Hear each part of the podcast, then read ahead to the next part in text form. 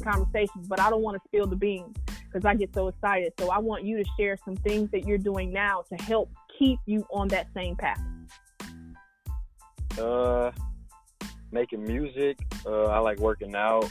That keeps me um in a positive mood. And the, I, honestly, I say the biggest thing right now for me that keeps me going is um, like like doing what I'm doing right now, explaining it. you know just telling my story and, and how I how, how far I've came since last year.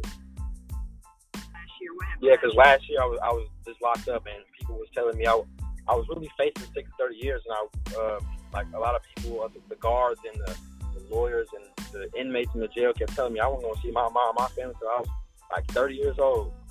All that weight on my shoulder, and I'm I'm 17. That was my first charge I ever caught in my life.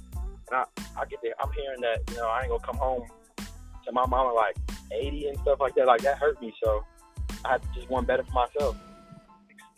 Yeah, and that, that was all because of peer pressure right there. Like peer pressure can go a long way. You know, you don't know how to respond to it, deflect the situation, diffuse the situation, can go a long way, man.